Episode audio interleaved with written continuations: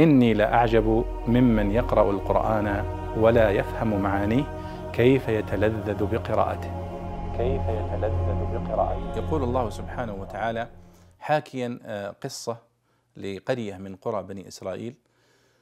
واسألهم يعني الخطاب للنبي صلى الله عليه وسلم واسألهم عن القرية التي كانت حاضرة البحر أي على شاطئ البحر إذ يعدون في السبت إذ تأتيهم حيتانهم يوم سبتهم شرعا ويوم لا يسبتون لا تأتيهم.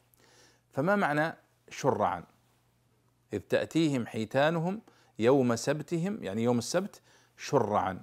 طبعا هذه القصة قصة قرية من قرى بني إسرائيل على البحر قيل أنها أيلة أو غيرها. آه الله سبحانه وتعالى حرم عليهم الصيد آه يوم السبت. ف وابتلاهم بأنه لا يأتي الصيد إلا يوم السبت. فاحتالوا حيلة أنهم يضعون الشباك يوم الجمعة ويأخذون الصيد يوم الأحد ولكن يوم السبت لا يقربون الشباك وهذه حيلة ولذلك عاقبهم الله. ما معنى شرعا هنا؟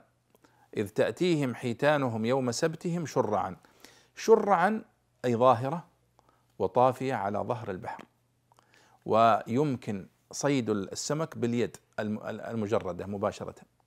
فمعنى شرعا إذن ظاهرة وطاغية على ظهر الماء تماما كالشوارع. الشوارع سميت الشوارع شوارع لظهورها ولأنها ظاهرة للجميع ولأنها يسير فيها الناس بشكل واضح وظاهر ومن كل مكان. فتأتيهم يوم السبت شرعا أي أنها تأتي ظاهرة على سطح الماء وتأتي من كل مكان تماما كحال الشوارع التي يسير فيها الناس فهي ظاهرة وهي أيضا آه، يجتمع الناس آه، عن طريقها فيتجمعون ويتكتلون.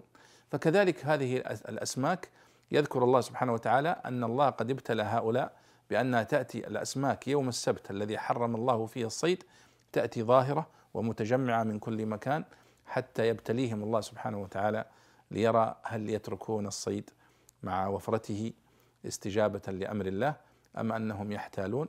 وهم قد وقعوا فيما حذرهم الله منه ولذلك مسخهم سبحانه وتعالى قردة كما ذكر في الآيات. والله أعلم.